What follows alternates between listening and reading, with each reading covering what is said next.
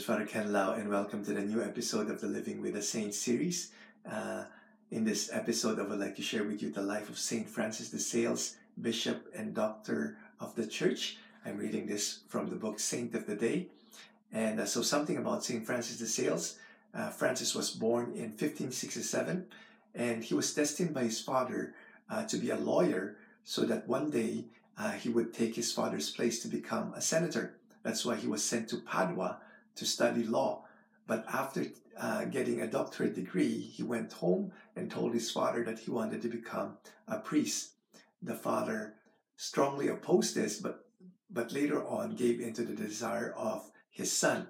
So when Francis was ordained, he was very active in uh, fighting the, the heresy of Calvinism. And so he wrote uh, pamphlets uh, to explain the true Catholic doctrine.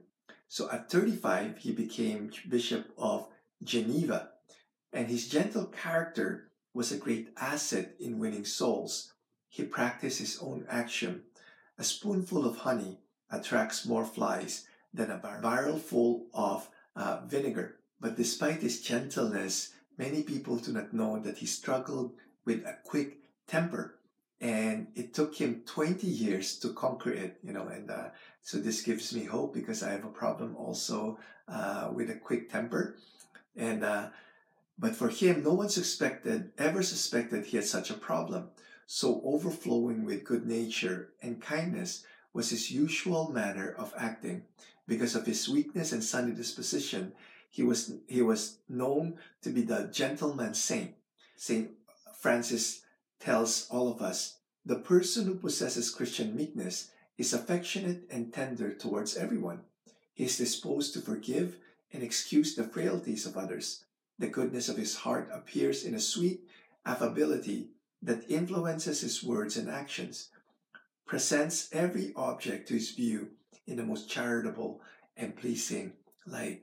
So I think this is something that all of us could imitate. Two of his uh, most well known books are the introduction to the devout life and a treatise on the love of God. His writings, filled with his characteristic gentle spirit, are addressed to lay people. He wants to make them understand that they too are called to be saints, not just priests or religious. Okay? As he wrote in the introduction to the devout life, it is an error or rather a heresy to say devotion is incompatible with the life of a soldier, a tradesman, a prince, or a married woman.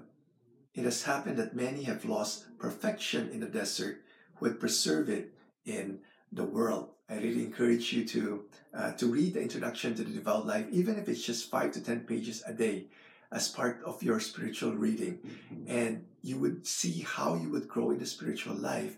And if you just practice what he wrote in that book, you also will become a saint no matter what vocation you have. God bless.